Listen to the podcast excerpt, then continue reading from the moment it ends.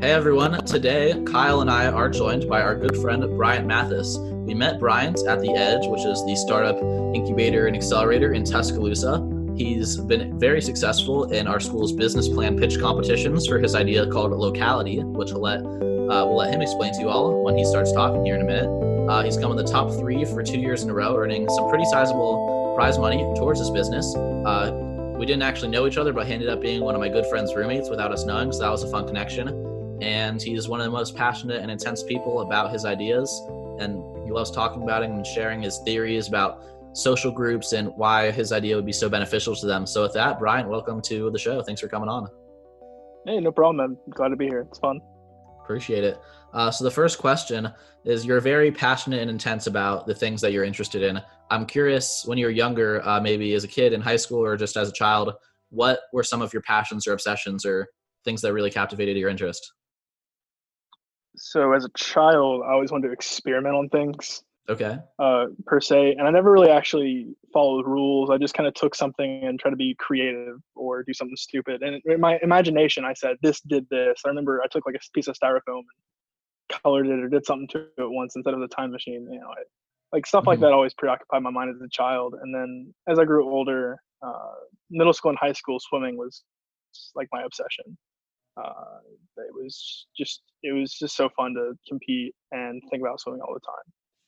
But you know getting into college that transition of no longer being an athlete and then also uh, kind of sensing that i swimming in a way isolated me because i was you know having to travel 30 minutes for practice mm-hmm. and none of my school friends were involved with swimming. And so i just kind of found this disconnect and that's kind of where the sparks locality came from was mm-hmm. my senior year of high school driving around. Uh, I'd messaged several people. No one responded to me um, just because they were busy or you know whatever else they were doing, but they didn't have a chance to just go hang out for a casual like hour, two hour block. So I just drove around aimlessly, and then this kind of hit me. What if I could like you know find a way to connect with people easier? Because I could message an entire group message, but people typically ignore those type of messages because there's a lot of negative signals of saying like, "Hey, I'm super lonely. Come like join me for something." Um, even though uh, probably there was at least two or three people that also wanted to go do something. So Absolutely. That's kind of where the idea for locality came through.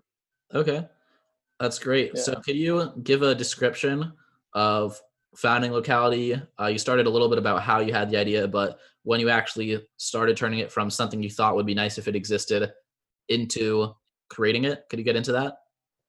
Yeah, so really it's just kind of the idea was always kind of sitting, simmering in the back of my head um, all of freshman year of college.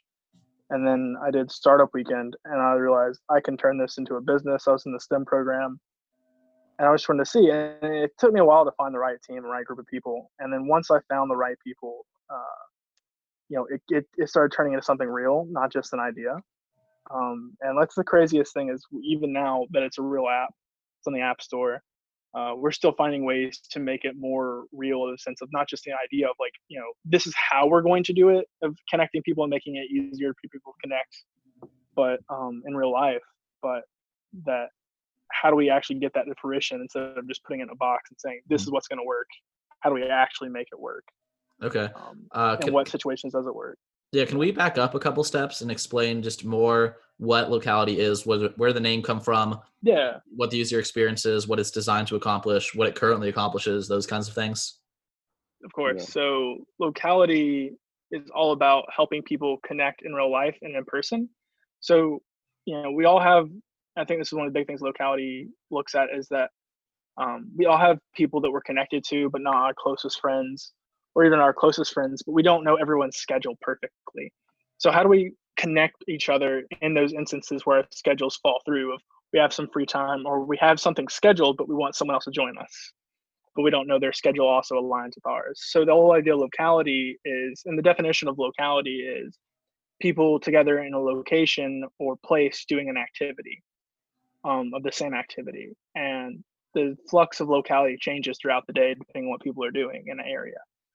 And so the whole idea of locality was to try to capture that and help people link up at the same time when they have their similar interests and groups align.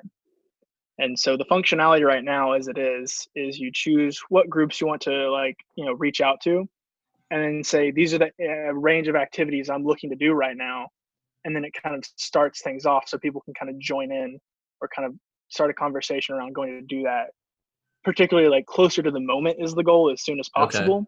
not it's more like spontaneous not more spontaneous not planned but um, hopefully we can figure out the balance between that. Okay and uh, you're telling us the story of how it got started. You said startup weekend. How long ago was that? Is that startup weekend 18 17 19 i was like 16 16 startup weekend. That was your freshman year of college or when was that? Yeah freshman year of college.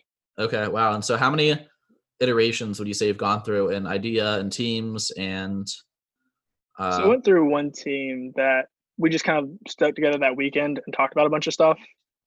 And the next year I just kind of like didn't really worry about it because that team wasn't able to get anything together. So I just kind of like, you know, focused really hard on school. And then about that time I heard about ALDAG, the business plan competition. Mm-hmm. And that's when I met Lily and Alex. And we got a team together. And then we did well placing first in that competition. Um, and then that's when we reached out to Ethan and got okay. Ethan on board. Is your programmer? With him since. Who's our developer? Yes. Mm-hmm.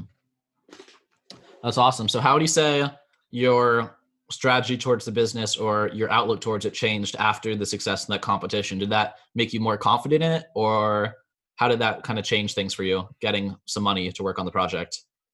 It definitely made me more confident in the sense that this is something I can accomplish and I need to put like focus and time towards it always been something like, oh, I can make this happen, or it would be really great. But you know, receiving an award kind of made me realize, okay, there is something to this, and there is a way to do this. Mm-hmm. Um, yeah, how much so time are you spending um, on the project throughout the school year? Because you, you know you're in a pretty pretty tough yeah. major with metallurg- metallurgical engineering. So like, yeah. how are you able to balance that, or or did you not, and you just you just did it in sprints, like for yeah. ALDAG, and then over the summer, that type of thing? that was really my biggest issue in this last like go around is that I didn't have a great balance. I just like the second I'd see something pop up, I'd do it. Mm-hmm. And so um, that was kind of my issue is I always kept finding things to look how to do, read about, research, or like work on, or hey, this isn't working yet, or like look over the data and just try to figure things out and just kind of get anecdotal stories, which is from using it and talking to mm-hmm. users. Mm-hmm. Um, and so yeah, with metallurgical engineering, it was like I, I struggled last semester a lot um, because of the weird balance with it. Uh, let's let's talk a little bit more about the users. Can you give some examples? You said uh, before we were talking before the interview started. There have been some successful facilitations of social groups and people hanging out through the app. Can you get a little bit into what experiences have come together from people using the app? Yeah, of course. Um, my the one really example that's been sticking with me recently um, is because we we kind of saw not a, the great success we were hoping to see mm-hmm. from just people getting together at random by clicking some buttons and then seeing each other on the app and then going to do something. But what we saw success in was when people were already together in a group or doing something, um, then pressing buttons, then they go do something different together that wasn't planned. Okay. Or they already had a social context, as we kind of call it, of you know social understanding of where they're going um, that led them into a new context or locality. And so my prime anecdotal story for this is I went to a startup drink uh, event, and there was another group there called Spark Tuscaloosa. Uh, Josh Shahib, as you know, uh, mm-hmm. is like kind of the leader of that group, and he got like a bunch of them all in locality, tell them all about it, and they were just kind of playing around with the app, you know, putting their names in, like hitting some buttons, like, oh man, I want to get some food after we get some drinks, and then four or five of us like hit that button and like saw someone wanted food and we're like, oh, we're all hungry, and realized like it wasn't just a joke. We'd actually go get food, and ended up four of us went to get food together at Taco Mama down the street, which was not planned. Like mm-hmm. I wouldn't have gone with these people I didn't know at all if they just came up to me and asked me. Exactly. You know what I mean? Um, so this kind of helped facilitate that. So we're trying to really find ways of how do you take a already known setting that people are comfortable with and transition them to a new one. And we think this like locality can be useful for that. Well, I think what you talked about there and just described actually proves a really interesting example of how that could work because everyone on the app silently, kind of in their own private space, puts in like communicates to nobody just in a friction free way. Hey, these are the things I'd be interested in doing after this without any sort of social pressure of people wanting to do it or not. Whereas, you know, like you said earlier, you put something in a group chat and no one responds, and all of a sudden you're the weird person who uh, just needs to use a group chat to find people to hang out with. But if instead, in a very silence kind of private way you express hey uh, after this sure i'd like to eat i'd like to go do this i'd like to do that uh, and no one doesn't really see that unless all of a sudden a lot of people express that same desire and all of a sudden it's cool and it happens yeah. so i think that's yeah, a really interesting way to make more social interactions happen that everyone wants without the pressure of communicating communicating that in a way that you might get rejected and uh, feel left out of the group or feel negative emotional experiences from trying to communicate that in a different way. Yeah, it's definitely a good thought, and like that's kind of the direction we've been trying to take it. Um, there's some there's some difficulties trying to implement this in a lot of ways, though. Uh, the current version, you can kind of see what everyone posts in particular groups that you're involved in.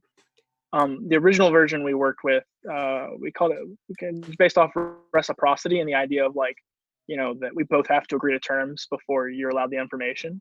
And so okay. in that original model, it was um, like I had to choose the same group and the same activity for us to be able to see what each other were doing. Which the issue of that is you can't see positive reinforcing signals sometimes.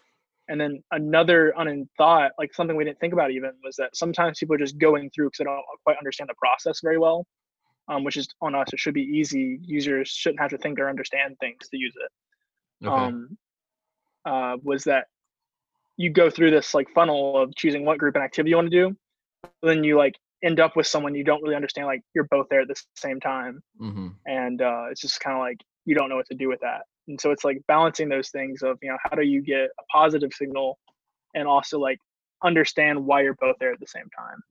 Okay. Uh, yeah. and i know you've got a lot of influences a lot of people you look up to in the startup world and entrepreneurship especially with iphone apps and things like that. Could you get into who you've drawn inspiration from and how you've learned from them and some of the lessons you're trying to implement from their success stories into uh, what you're trying to accomplish here? Yeah, for sure. Um, one of the things I've kind of been recently thinking about is, you know, success stories, and it's honestly just comes down to the people. This isn't a particular person, but it's you just kind of keep iterating. Uh, that's a classic thing people talk about. But um, I just think of like what Y Combinator says all the time of like just iterate on what you're doing because you're to think too much of this is my idea.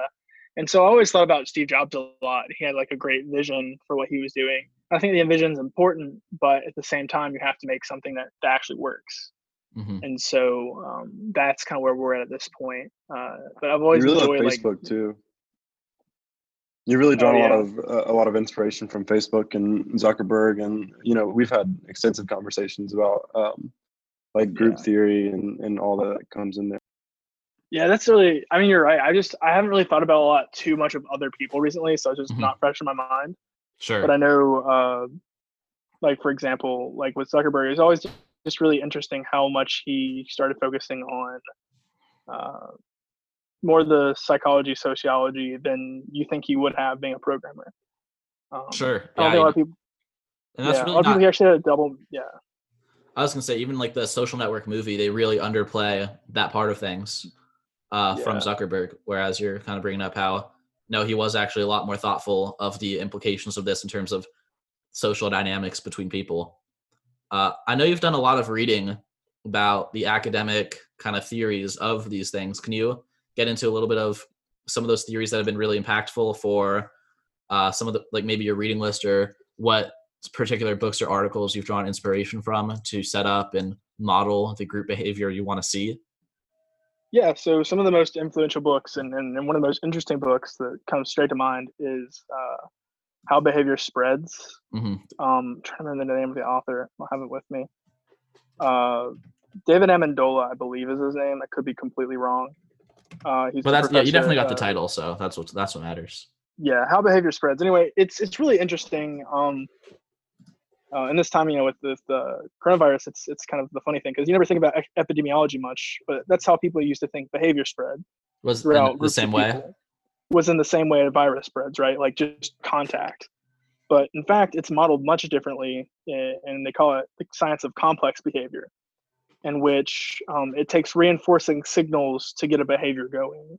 And so, let's say the three of us are a group and we're always doing something. Let's say, mm-hmm. you know, you and Kyle start doing something, Lewis, all the time I'm much more likely to adopt that. Okay. Than if it was just like you by yourself doing it. and that's kind of how it is it's like some certain types of behaviors take more signals from other people before you adopt it you know kind of the idea of like facebook or twitter it's like the more people that get on the service the more likely like other people are going to use it depending on how mm-hmm. many it's a network effect network effect yeah and Mm, so okay. but more in the sense of not just the effect of how you you enumerate it but also like um because if you look at the spread of twitter or facebook they both went by like local areas area by area. It didn't just start like all these wasn't at once. Exactly. It was in or it didn't go from exactly or it didn't just spread out to a bunch of random people and then spread all the random people from there. It was in pockets to pocket to pocket.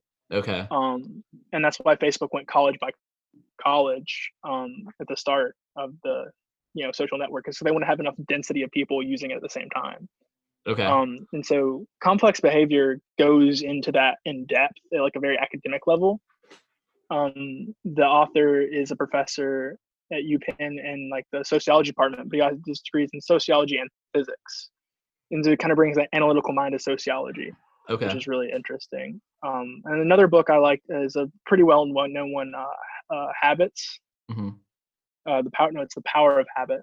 Um, by charles it's a really good book. Yeah, that one. That's a good one. Uh, but it kind of talks on individual habits and then like organizational habits and societal habits, and then kind of understand the interplay of all those is important. okay Uh, and then uh, kind of the last thing is, uh, or not the last thing, but there's, there's Sure. a bunch of other things to Yeah. talk about. Uh, network effects is always interesting and how you mathematically represent that. At one point, I got too into the weeds on that and like Chasing really rabbits. chasing rabbits. Yeah, I'm trying to understand like how model how to model that and the importance of that. Uh, because I, I kind of realized there's a difference between quanti- quantitative and qualitative. Um, by the time something's like quantitative, it, it's kind of sometimes lost its meaning in a lot of ways. Um, one of the best examples I know of that is the sort of the Ford Odessa. I don't know if that's correct, or Edsel. It's the Ford Edsel. Um, it was a car back in the 50s, and Ford was like, "We're going to make the perfect consumer car." And so what they did was that they went around and surveyed everyone in the country, different groups of people. What's the type of cool car you imagine? How does it look for this type of you know class or whatever? And by the time they compiled all this information and said this is what the perfect car for consumers are going to want looks like, uh, it was a complete flop because you know a year or two later when they like compiled all that and understood it completely to make the car, the preferences and things had already changed okay within consumers.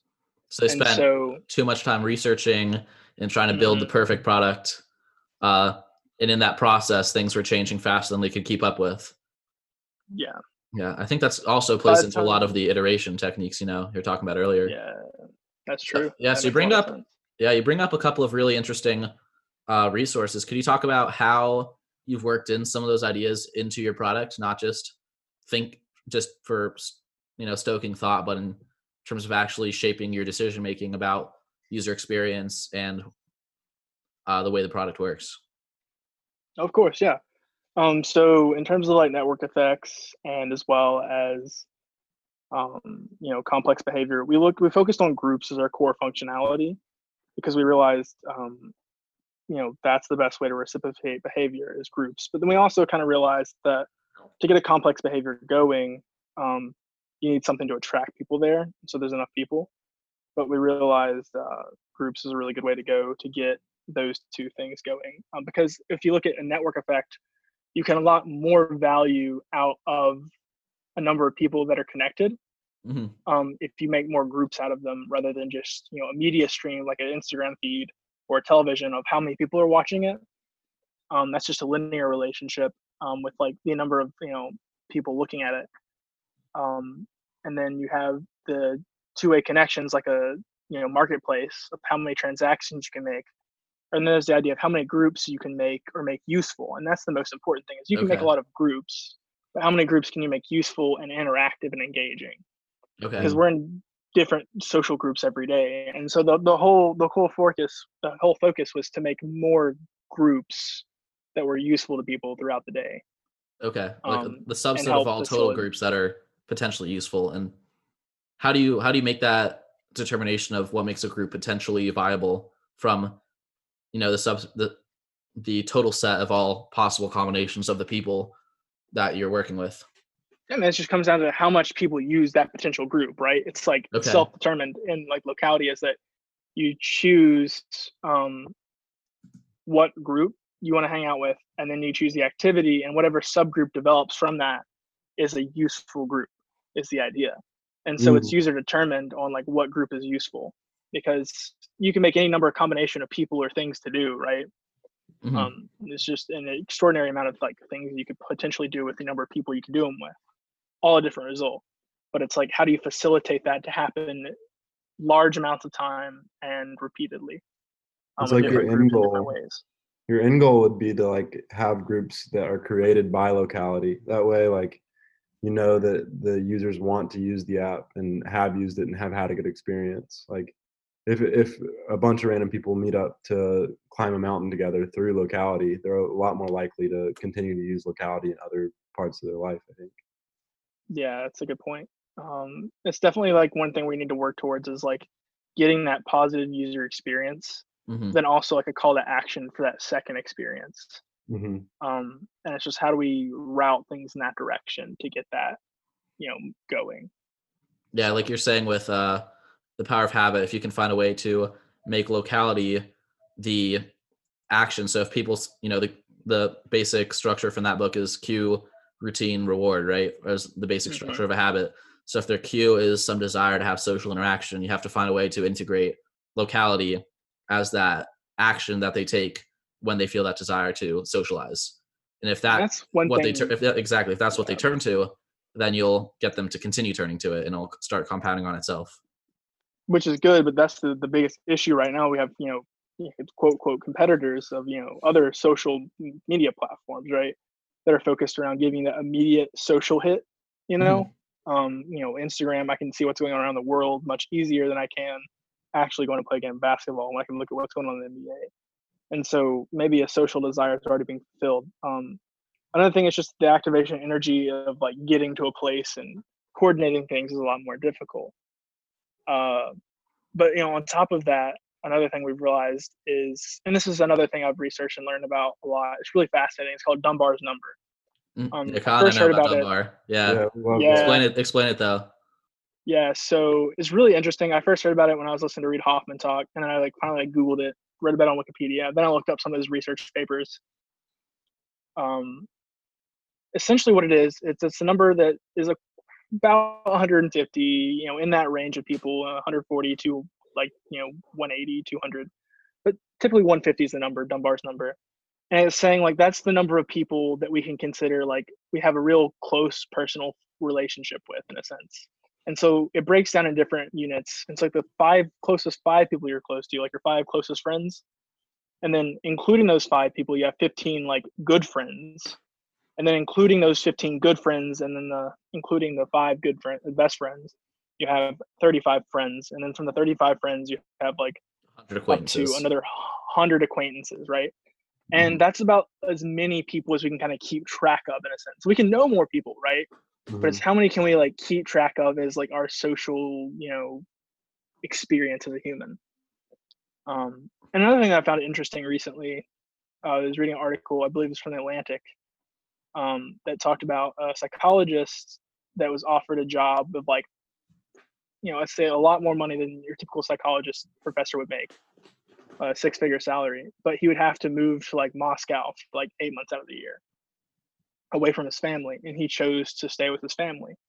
Um, and essentially like one thing our brain does is kind of from his research and things he's learned since then is that any free second our brain has, it goes to a system of thinking about our social relationships.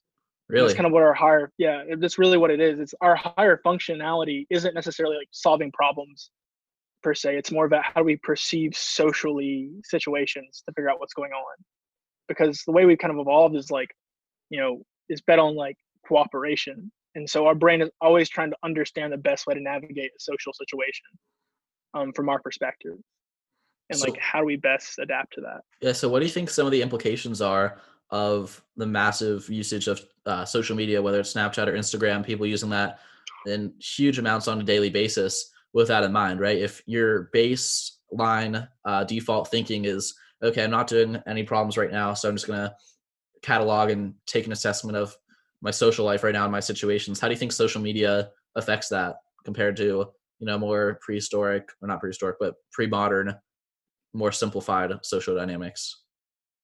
Yeah, it's it's definitely. I feel like we're always overloaded in a sense, um, and, and it's kind of going back to the idea of locality as well, where I was trying to get to, bringing up Dunbar's number, and I'll tie this all in. Yeah, um, do it. Let's see it. But Dunbar's number essentially that's kind of what issues we run into with locality sometimes is that your five closest friends that you typically get most of your social value from, and then over that you're 15. Those are the ones that you can normally just text and say, "Hey, let's go do something," and you'll you'll you'll both figure it out. And so locality, it's more about those further, you know, reaching connections, or at least it was designed originally in that, that intent. And so it's difficult to kind of include those in you don't have as much driving force in a sense to go do those things. And so we just have to reduce that friction a lot. And so when you can already meet your social requirements by like, you know, three or four people.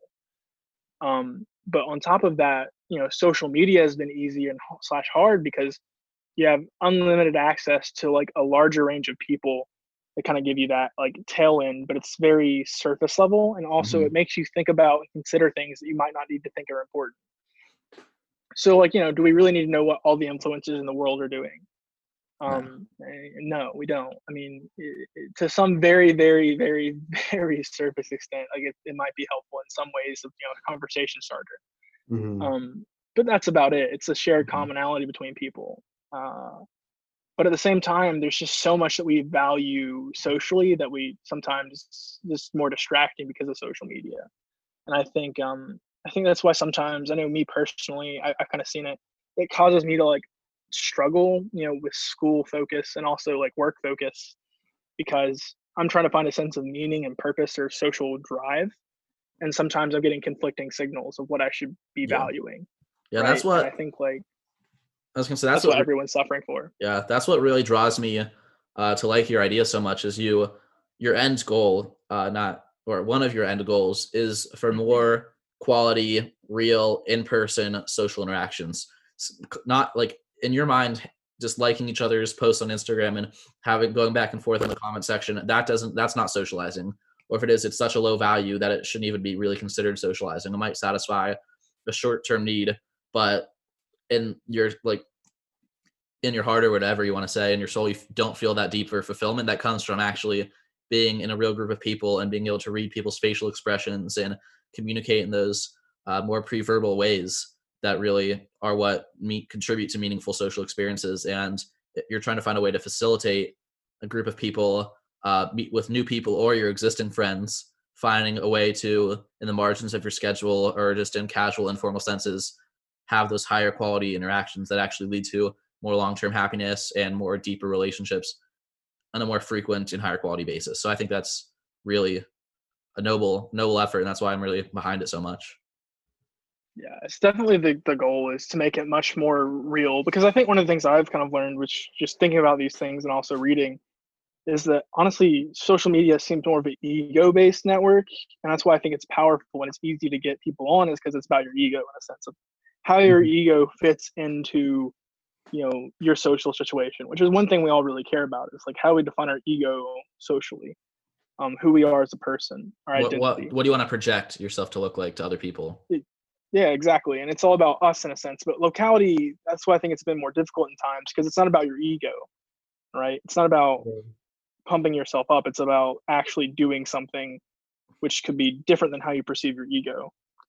Um and so that's one thing I've, I've kind of found difficult is it needs to be more about doesn't need to be but that's why i think social media is so you know about your ego because the, the one of those interesting right now is the uh the until tomorrow thing because i ended up doing that just because what is it? um uh on social media right now it's going pretty viral basically like someone will post a po- picture like an embarrassing photo and it says until tomorrow and then if you like it the person will dm you and say hey you like my photo you now have to post an embarrassing picture of yourself until tomorrow and uh, so many people are posting it. And I kind of started thinking about it. It's like honestly, I enjoyed putting you know embarrassing photos on myself because I'm defining how I am embarrassing, you know, and defining mm. that limit. Yeah, yeah, you're getting to set your you're getting to set your own boundaries on what an embarrassing photo of yourself looks like. It's kind of like the social media yeah. equivalent of a humble brag. You know what I mean? It's where exactly you're able to like. It's like this. Uh, it's a picture where you still look good, but like you're in pajamas, but you still look good. So like that's embarrassing, you know, in air quotes.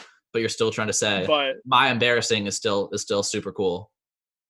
Exactly, because I mean, like my embarrassing pictures was one of me, you know, on top of a mountain. Uh, the other was embarrassing. Yeah, I mean, I do. I'm so was, embarrassed that I do interesting things. I mean, it was like you couldn't really tell it's on top of a mountain. It was like a really awkward face. Uh, and then another one I posted because I, I, did like four in one post. Um, was me in a dress because uh, I lost a bet once freshman year. Exactly. So you're trying to communicate yeah. ways in which you're cool and interesting, with under the guise of embarrassing yourself. exactly. So many people are posting photos that aren't like overly embarrassing, but it's like it makes you look more interesting. And I think that's where I see the ego kind of come in in some places, right? You need to include in locality some feature where you can see how many things that you've done with other people. It's like yeah so you can that flex. Cool. You need some like yeah. You got to take advantage of that, uh, whether or not it's a toxic drive or not. You can maybe find a way to link it into your app to get that same virality or virility of of growth and usage. Because if you find some way to flex on your friends, like, oh, I'm so good at locality, I've met 35 new people and done all these cool things, and I don't know, just some ideas. Yeah, I think that would be. We we've kind of thrown ourselves around, but we always kind of back off of it because we got too much into the idea of like you know, being more about the you know the meeting itself. But I really think it's you have to put people in an environment in which they feel comfortable. And right now, you kind of come on locality, and if you don't have a group or you only have one group, you know, you kind of come into an empty environment. So it's like, how do we make that environment more welcoming and like captivating? Because yeah. I remember the first time I ever downloaded Instagram, which I will say is my favorite social like media. Mm-hmm. Um, I just remember when I first got it sophomore year of high school, I spent hours just on the Explorer, just like trying to like look at different types of people, and just like being so captivated by that. Um, and so I think there's there's none of that when you get to locality. It just feels very blank. Okay, um, that's why you try to onboard groups at a time, right? Because exactly, yeah. If you bring on like, for example, you're trying to get my fraternity, or at one point you're in discussions with, if you take mm-hmm. on a whole fraternity at once, uh, it's a really good target sample group because there's a couple guys that are really close in small little cliques within the fraternity, but everyone in the fraternity is at least vaguely acquainted with every other member in the fraternity and they have the potential to get along but just because of the limitations of in-person social interaction and existing methods you're unlikely to have those spontaneous interactions with a smaller subset and have those clicks yeah. break out so that's why i think you know that was a really smart strategy how to try to bring in groups like that at a time. Or like yeah, it's almost is, like it's like the same thing as with having a pre-existing event that you're tying it to. Mm-hmm. It's like mm-hmm. having a pre-existing group and a pre in a pre-existing context. Yeah, exactly. Yeah. In order, and to, that's where we realize. Yeah, continue. I was gonna say just in order to have that, um, you know, natural progression where you you go from one event to a bunch of smaller events, which happens with pretty much everything you do, like chapter, for example, or startup yeah. drinks. You know. Yeah it uh, leads directly into these smaller activities. And I think that's like exactly what you're saying, Kyle. Is like that's the reason in the direction we need to start going more is you have a bigger event and you break it and like we're the kind of key that gets you into those smaller events and make sure you have a smaller event. Because one of the issues we originally realized, like what Louis saying, you know, the idea of onboarding an entire fraternity, if we get an entire group on there, but it's at a moment when they don't have something already going, they don't have a reason to click all the buttons for that group at that time, like not everyone's going to want to do the same thing at the same time in that same group right?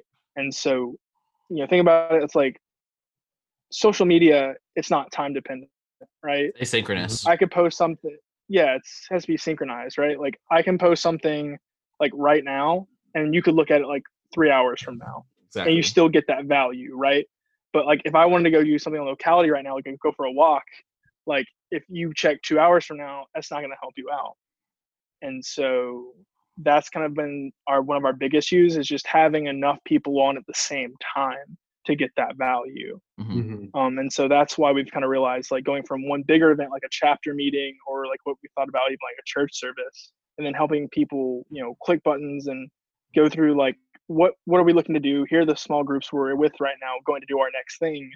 Like that's what we need to kind of focus on is that transitional point and then hopefully once people kind of get the experience out of that they can use it in other ways as mm-hmm. well but exactly. um, that's that's what we've kind of noticed is yeah. that it needs enough people at one time if you just give it to a group without like an event already happening, you know, they have no reason to reuse it. Yeah. And extending from that bar incident where we kind of you know stumbled into having lunch later or dinner later, that group doesn't have a frequent meeting time. You know, they it's like, like once, a month, right? Twice a month. Yeah, and so I don't even know if like they met again after that since I'd seen them because it was like happened in like February okay. and now this whole thing happened. But it's like you know you need a reoccurring thing to remind you, hey, we do this at this event, and you're not really going to remember have a reason to use it between then. Mm-hmm. And so we can find a semi-regular, regular event that happens where you can use locality to spawn into little events. That'd be really good. Yeah, that'd be great. Uh, one there's thing certainly, we, there's certainly up? a critical mass of users that you need, and a critical mass of like people that are willing to um, initiate uh, social interactions in order for it to in order for it to work. And I think that what you're talking about is these these um, pre-existing groups, you know, gives that mm-hmm. a a, like a context to flourish within, like yeah. a a group of people and a group of change makers, like people that are willing to put themselves out there on the app. Yeah. You know. I think that's the thing. It's not just the you know pre-existing group; it's also a pre-existing activity, mm-hmm. pre-existing event that's already going on, right? And so you have the two keys of I have my group, my people, then I also have like the thing we're doing, and then locality can easily shift the thing you're doing and the exact group you're with into a more like you know a different one. Yeah. Mm-hmm. So. Uh, one to shift gears a little bit. One thing we haven't gotten into, which I think is really interesting about your business, a lot of uh, mm-hmm. young entrepreneurs kind of skip this step, which is something you haven't, something you didn't skip, which is what I think is really cool, and you might have some insight on is the patent process. Uh, I know you've gotten into trying to protect your idea. Uh, Can you talk a little bit about your experience with kind of trying to take ownership of what unique insight you think you brought into with this app? Yeah. So I when I had the idea originally, I was like, well, this could potentially be a patent because you know I've always thought like if it is something that could work really well, how do we protect that? And so I kind of went into that. Um, I just kind of like Googled around honestly and found a firm in Atlanta. Uh, it's a pretty good firm, uh, Founders Legal. Um, it's a very sporadic process, really. I just talked with my attorney, and he first of all he just wanted to make sure I actually like had something that was real not just like some random idea. Mm-hmm. And then I have a I've applied for a process patent, and the idea is it's very it's very cut and dry, right? Like you can you if you get the same result in a different way, well, I can't do anything about it. Um, and we don't even quite use that exact process anymore. We might start going back towards that and implement parts of it, but I'm very general, but also very specific at the same time. Okay. Um, it's like there are specific steps, but the things that they include are very broad. So it's like you know you have like a friend group and then like you go straight to like an activity and they filter or they like you know categorize each other. And so and i think it wasn't a bad idea to start with that but um it was a lot of like overhead um mm-hmm. and getting it published i guess makes it legit uh, it at least is possibly patentable but i don't know how much it is going to protect us in the end. Okay um, that's interesting. yeah but it is at least something that like if you're not a, like you know it's something that's there right and people have to be wary of potentially. Um, I, I don't not I do not believe I've been granted the patent yet. Um, but if you Google patents my name, it will pop up as the the application. Yeah.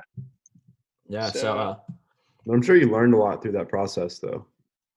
Yeah, it was really fascinating. First of all, I realized like, um, yeah, you can write your own patent, but it's like, it's a lot.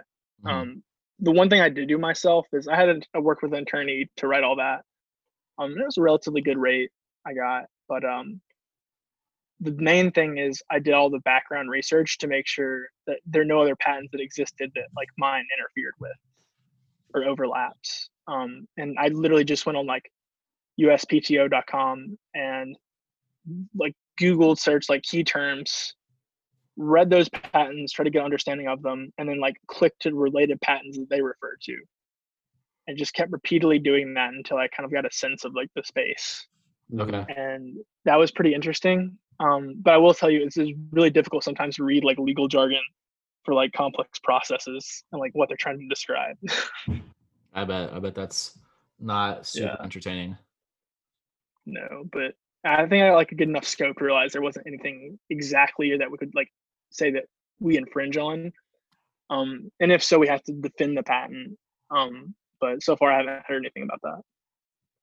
Okay. Um, so a peace locality is um, connecting people over similar interests, like different mm-hmm. hobbies that one may have. What are some of your favorite favorite things that you do, like hobby wise? Hobby wise, yeah. Um, Just to swim. I love hike. I haven't been swimming as much. Um, I've just it's more bringing the habit out of that. But locality be perfect for me in swimming. Uh, I go swimming with uh, remember Ryan and uh, Zach from uh, Camgene at the Edge. Yeah. Mm-hmm. Yes. Yeah, yeah. I just I'll go swimming with them some mornings. They'll just text me and be like, "Hey, we're gonna swimming like Wednesday mornings." Mm-hmm. And if I'm like able to, if I'm getting myself up in time, like I'll go swim with them. Um, it's been pretty fun just kind of like see them, hang out with them a little bit, catch up, and then just. I mean, I don't really like swim to exercise; just kind of goof around a little bit. Yeah. Um, but it is nice. I, I, do miss a little bit. So swimming, that's a good one. And like that's what I'm saying. Like if I could have like a reliable like locality group of, and that's one thing I've also learned with locality is that it kind of hits on that spontaneous. But you know, someone like you, Louis, who is, you know, very you know, rigid and like very disciplined, which I've learned is like really important. Um, the more I've just kind of like continued in life is that sometimes you have such a you know fixed thing that it's hard to just kind of switch things up mm-hmm. or if you're going to do something you're going to do it uh, but you know so swimming for me is a hobby and then uh, hiking i enjoy hiking a lot um, i love going to the river walk hammocking it's a lot mm-hmm. of fun there uh, there's actually a rope swing on the river walk that i don't advertise i'm not going to you know but that's don't a lot of fun. where it's at well i'm not going to tell you where it's and at. trade secret And I'll tell you like if, if you want to go with me one day. But uh I seriously like because I'm planning to go back to Tuscaloosa, uh, with hopefully within the next week or two.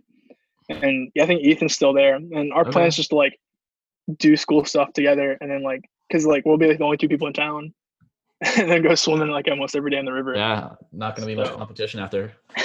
no, touch on the discipline uh, aspect of what yeah. you said. I, I, will tell a short story about your team at locality. So our, our first um, yeah our first day at the Crimson Entrepreneurship Academy, we all did it together. Um, each group had well, each person had to say one word that described them. Um, I think I said like moving or something because I was busy, but um, locality as a group, the three of them said the first person said discipline, the second person said equals, and the third person said freedom. So I, I think that, uh, that you're talking about discipline on, on this podcast is very in character. Yeah, it's so. Uh, this is allusion to another podcast. Um, Ethan's one of Ethan's big role models is Jocko Willink, mm-hmm. Um, who does his own podcast. He's a really interesting guy. He was a, I believe, former Navy SEAL, uh, who served in Iraq and Afghanistan. Uh, but he his his motto is discipline equals freedom, and that's where Ethan got it. Um, yeah. Ethan actually has a tattoo on his uh, on his bicep. Arm. Yeah. On his bicep, yeah. Now we're planning on having so, Ethan on in a couple days. He'll probably do a deep dive on that and give us the whole. Oh, he will go. He will go way into that. We're, we're gonna we're gonna chase rabbits when we bring up Jocko, but that's okay. We like chasing rabbits. He is a renaissance man. Yeah. Yeah. no, Ethan, Ethan straight up is. Yeah, he does everything. He's awesome. Uh, so those are some interesting habits. What do you think are some uh, I guess we'll kind of get into some of the bonus round questions now. Oh wait, I also love card games. You also love card games. What board card games, games? Card games. Or what board games? Uh, uh, trying to think. So there's a game called Secret Hitler. You played that? Yeah, I played Secret Hitler. It's so fun, dude. I it's enjoy that. Um, I enjoy uh, Exploding Kittens. That's always all uh, fun. Dude, a locality uh, for board games would be, or, or, like group games would be pretty interesting. That'd be good. Yeah, that would be interesting. I mean, we have like, yeah, we can make a group for group games. We have the activity per se. but we don't have. Yeah, a group. A dedicated group for it. We could make a giant. That, that could potentially work well. Start building that out. Yeah. Uh, but it's really interesting right now. It's like you know we're all away from campus and like localities are helping people meet in person, but it's mm. completely mute at this point with all social isolation. Yeah. it's, it's so Locality is really probably illegal right now. It's it should probably be. It'll be a good illegal. time to launch though once this is all over. Exactly. Maybe better yeah, itching to do stuff together. That's a great point because I just thought it was really funny the other day. I was like talking to Lily and I was like, hmm, I can't really do anything at all. Like, it's like normally it's a great thing to do things in person, but right now it's like, well, nope. Yeah, and you, you have to put in a setting on locality that maximizes the group size of two people. So once two people agree to do something together, you just stop anyone else from joining, lock them out. At that point, yeah, fair. At that point, it just becomes a dating app, though. It does, yeah. Unless you know they're just really wanting to go like have a jogging buddy or something. That's true. That's true. Yeah. Uh, uh, so one of our questions we like to ask are, what are some just things that anytime you think about it fascinates you? Um, really, like one thing that just always gets me is like, how much are we actually like learning or perceiving in a given moment? It's like you know like sometimes i realize like how i look at things is sometimes subjective and like totally wrong sometimes i've just kind of learned recently it's like you have to the whole idea of like knowing yourself right um and, that, and that's kind of getting the whole idea of like how much can we better ourselves and i've kind of realized like one of the best ways to do that is like learning and like learning to learn i think is the thing that fascinates me the most is like learning to learn like changes us, but like, also is like kind of what life's about in a way. Learning how to learn or learning for the sake of learning or both? Both in a sense of like learning how to learn, but you can always learn how to learn better. Mm-hmm.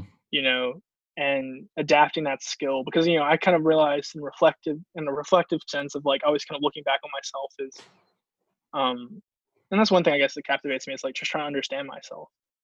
But um looking back in high school, I just haphazardly learned things. You know, I was I was relatively smart, um, and I was able to just kind of like go through school by just kind of like happening to do well, like listening a little bit, paying attention. I never had to make an intentional point of how am I going to learn this material. Mm-hmm. Um, getting to college, it was like I have to figure out how to understand these things. I have to find a system. I have to trick myself. I have to learn the skills that I need to learn. And how do I best, you know, remember things, learn things, understand yeah. concepts. And I think that's what some people don't realize is that it's sometimes about how effectively you do something. because um, you know, I think like one of the things that was interesting with you, you told me this summer was at the whole like 25 hour, you know, not 25 hour, 25 minute like you know study session thing. Mm-hmm. You know, 25 Pomodoro minutes on, five minutes off. Pomodoro technique, yeah. And I watched a video on YouTube the other day, and it was like a guy talking about not the technique itself, but like how in studies shows that your attention and focus just drop substantially if you don't give yourself a break after about that, that amount of time. Mm. And that if you just stare at paper, you're not actually learning. It's not because you're stupid, it's just you can't focus. And that if you do that long enough, you know, let's say I study for like six hours, but I don't give myself a break, like my energy level is gonna be so low. And by the next time I try to study, I'm just gonna remember that how miserable it was staring at that piece of paper. Right. Yeah. And so that's one thing. It's like how do we kind of manage ourselves, figure out how to do the things we need to do. And that, that's always just like because the answer is always different. The answer is like, but it's always the same. And like there is a certain way to do things, but like it's the result of like the different activities you have to do to do those things are different. But like the rule they follow is always kind of the same. Sure. Yeah, this I think so. a good time for you to plug Ultra Learning. That's true. Ultra Learning. Uh, it's a book I read recently and I'm writing a summary of it about nine mm. principles to accelerate your learning techniques and make yourself better at learning. Uh, the book's all about learning how to learn, about uh, how to be more effective at learning hard things quickly, which is very valuable. And I think that's something we didn't really talk about this very much. Uh, I mean, you're studying metallurgical engineering, but kind of sounds like you're really wanting to go the whole entrepreneurship and startup route. And what you're yeah. bringing to our attention uh, in your last answer is one of the kind of unstated benefits of studying engineering, even if that's not something you want to do, right? Uh, from the process of attempting something very difficult in school, you're having very valuable realizations about, okay, how do I learn better? How do I become more intentional about uh, studying in a way that's effective in terms of time, effective in terms of it's pleasant and not miserable? And do I actually have to be able to be confident and successful at reproducing this material on an exam or something like that? So that's a real, sounds like even though you're not planning on becoming a metallurgical engineer immediately or that's not your end game it's taught you how to learn effectively which i think is really interesting yeah no it's definitely and that's one thing this is actually a really interesting kind of like anecdotal story i have as well Go for it. um and this isn't like down anything at all it's just kind of like one day i was helping uh uh my like pastor's kid with his like math homework he's like in seventh grade and it's literally just kind of like different linear equations and like solving for x. And I was just kind of helping him go through and like understand how to like manipulate things in order to like solve for x. You know, the next day I'm studying with a group of friends in the library uh, for a theory of probability test, uh, and another girl was hanging out with us as well. She was studying um, operation management, I think, OM, and essentially it was just kind of like I was looking at like the problem she was like kind of confused about, and it was like how do you find the break even point of like certain pieces of equipment compared to each other? Of like you know each of these machines have different fixed costs and they have like different variable costs. Mm-hmm. and so like one machine might cost more but like it produces like 10 it produces like units at like a rate of like $10 per unit instead of like $15 per unit it's like how do you find a break even point? point and like the professor gave them like this equation that you just plug everything in and like that gives you your answer between the two things. And i just kind of looked at it for a second. And i realized it was just you know setting them up as linear equations and solving for x. Okay. But they don't explain it that way. They explained it as like here's this equation use it for this mm-hmm. situation. Mm-hmm. and it was just kind of interesting to me how i helped a seventh grader with one thing presented in one form. And then i helped a you know college student you know with a similar type of problem but actually applied. Yeah, I think and that's like uh, if you can yeah. I was gonna say that brings up like two really interesting points. The first is that's a really good mm-hmm. example of transfer, right? Uh you very that's yeah kind of a good barometer for learning is if you're able to be given information in one context and realize its application in another on through your own doing that's the real test of learning and uh or the opposite point right if you learn something in one context one context and you're not able to apply it anywhere else how does that even count as learning, right? Yeah, no, I agree uh, with that. I think and, that's one thing that people really discount a lot of things. Mm-hmm. The the second point there is how uh, you're just trying to make complicated things seem simple, and that's a really valuable skill as well. Uh, you're trying to take all these complicated academic theories about socializing and group dynamics and just breaking it down into clicking buttons and people ending up hanging out.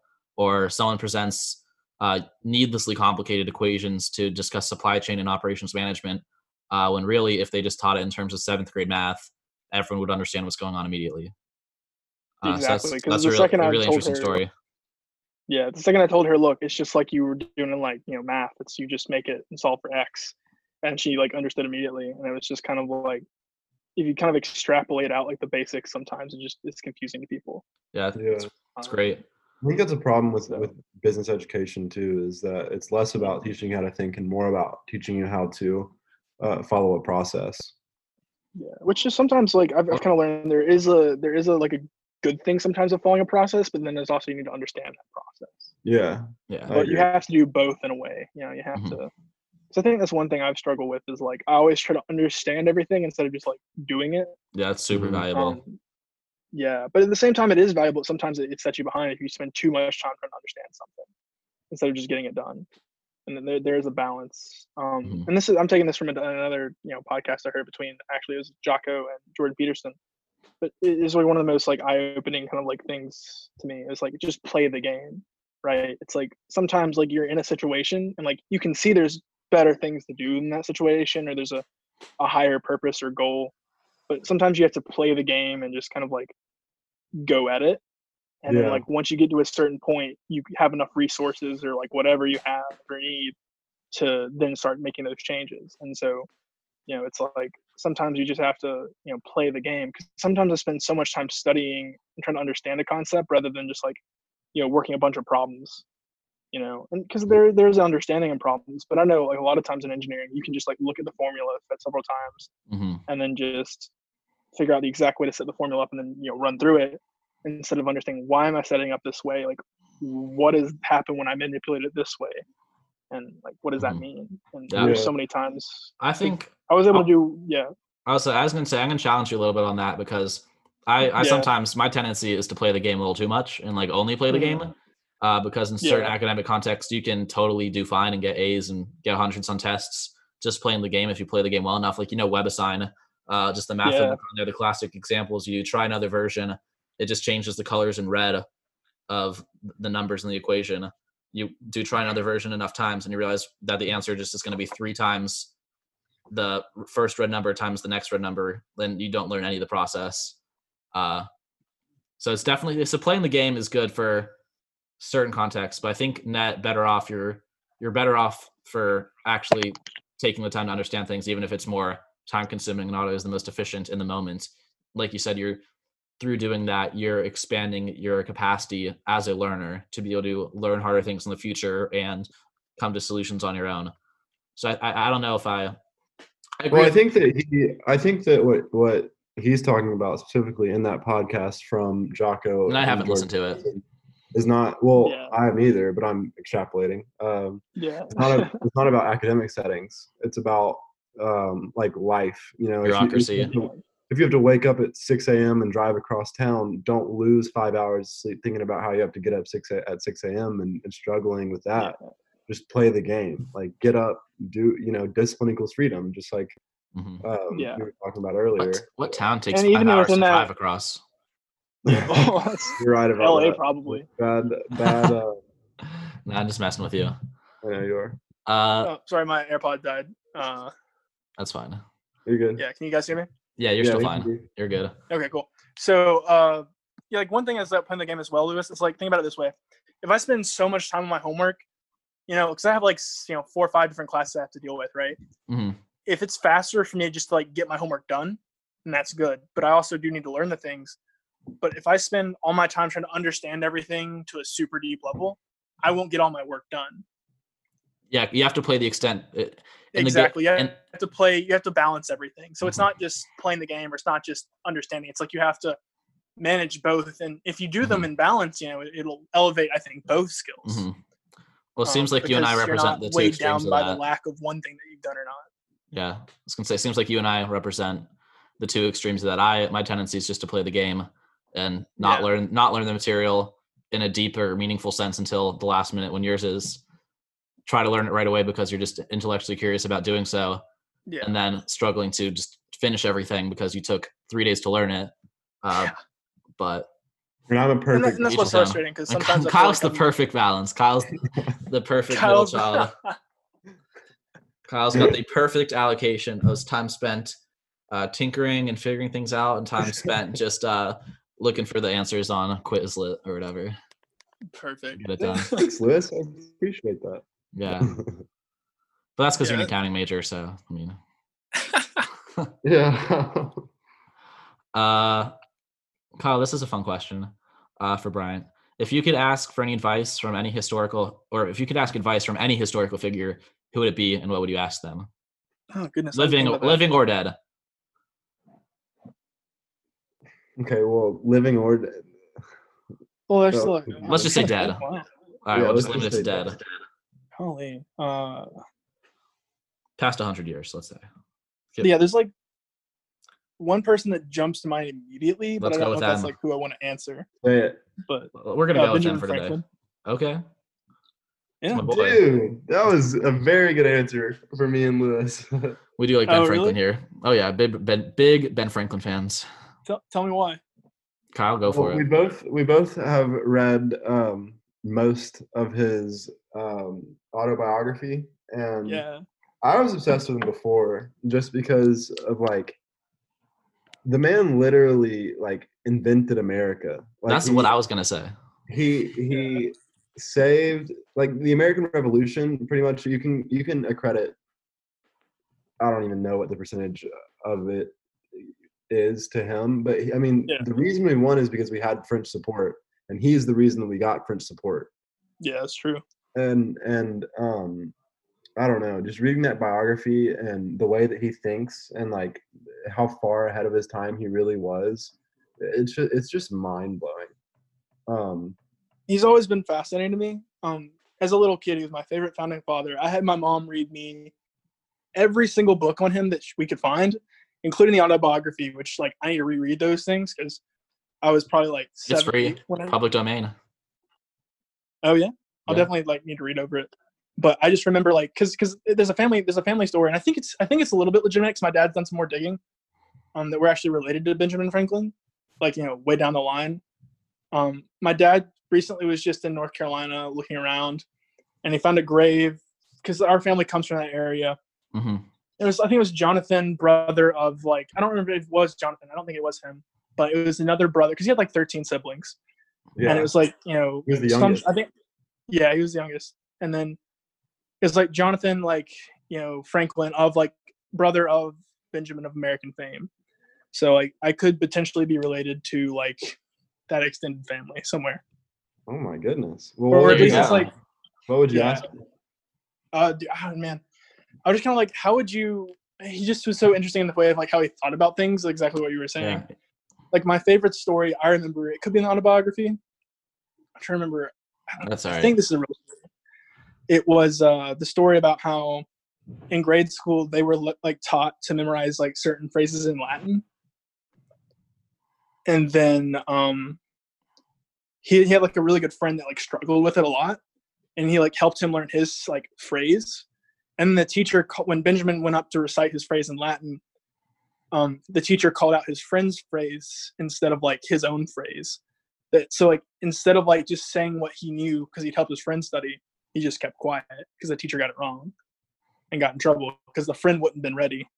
Um, and I just I, that's not necessarily the question I'd ask. But I guess the question I'd ask would probably be uh, how to set like, up the user funnel for locality. Maybe yeah. No, no, but for real though, it'd be like you know how did you go about like balancing like kind of what we are talking about earlier. It's like balancing you know all your thinking, all your experimenting and playing around, right? Because he, he, honestly just played. Mm-hmm. He was know, very like different things. Yeah, he, he was experimental, but he also got results out of his experiments. Like, and I feel like sometimes one of the reasons it might be difficult today is to get something out of thought is because you know the, the levels and the complexity that all of us are now thinking are much deeper than it used to be right like um not deeper but in the extent of like nowadays like you know the, the we're playing with we're playing with what? We're playing with atoms. That's the new frontier right? Mm-hmm. it's not we're playing with like concepts anymore. a lot of the hard stuff has been figured out already. Yeah that, that's a good way so the only new stuff to figure out is even harder. And like back then you know people were worried about um tilling their fields and like you know we, we have a lot a lot easier lives. So yeah it, we're left with a lot more time to to think about this and that versus all right well i have to go wake up and plow this field with my oxen. Like yeah. I don't know. Yeah. It's a lot different. A lot of, a lot of the reason he was able to do that and be so playful and inventive was he was retired very early in his career. Uh, so he had that i mean 30 40 years of productive retirement to build and invent and create social groups. But that's enough of a that's enough on ben franklin. Check out his autobiography. It's in the public domain you can get on yeah. Apple iBooks for free. Anybody worth a read for sure. Uh, Kyle, do you have a, a question? I got a bunch here, but I don't um, I, I, think maybe we should go through uh, coronavirus, but also I want to know how you like your coffee. oh, my coffee? Yeah. yeah. We've been to coffee shops before, so I should know this as your friend, but I don't. Oh yeah. So uh, if I'm making my own coffee, I just like black a little bit of cream. But if I go somewhere, I'll get a white chocolate mocha with like half the white chocolate mocha, like the white chocolate syrup, like uh-huh. half sweet. It's like I like the taste of it, but it's like way too sweet. So I just like want a lot of coffee with a little bit of that syrup in it, basically. That might be a move. Yeah, it's pretty good.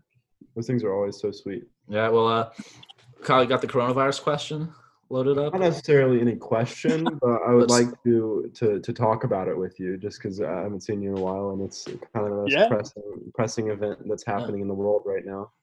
Um, yeah, it um. What's it like where you are? You're where right now? In Georgia, I'm assuming. I'm in Georgia, in my hometown.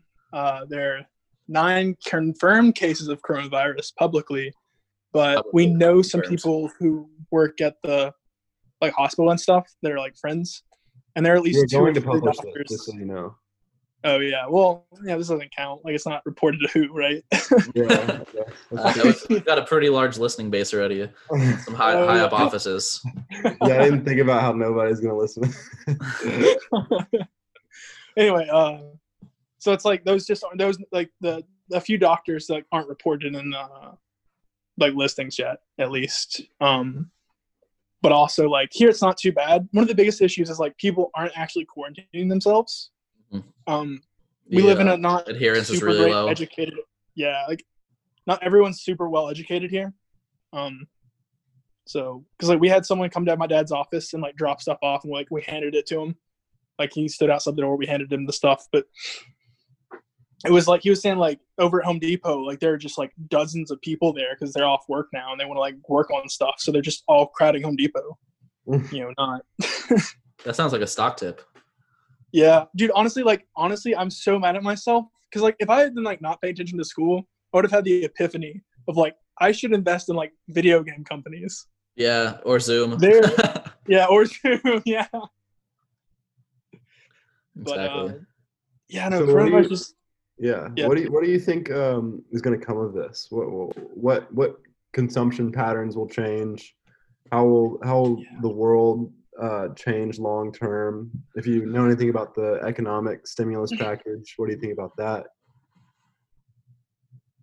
I don't know enough to comment, but I will say this is kind of going a little backwards because you're saying like how are things going to change? Well, this is something in in a retrospective way. It's like if you look back at history of other you know plagues and other things you just let everyone die. This is kind of the first time society has said we're going to stop economic production, right? We're going to slow yeah. it down to save one to two percent of the population of people, right?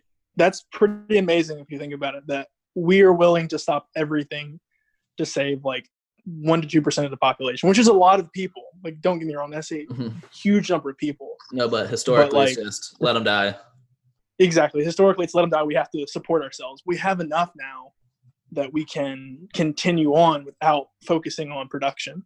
Well, I think that the argument is not that one to two percent of people won't die in the end. I think that the the, the stopping of the um, economy is so that the medical like field just doesn't get absolutely obliterated by um, like a mass influx of people needing attention.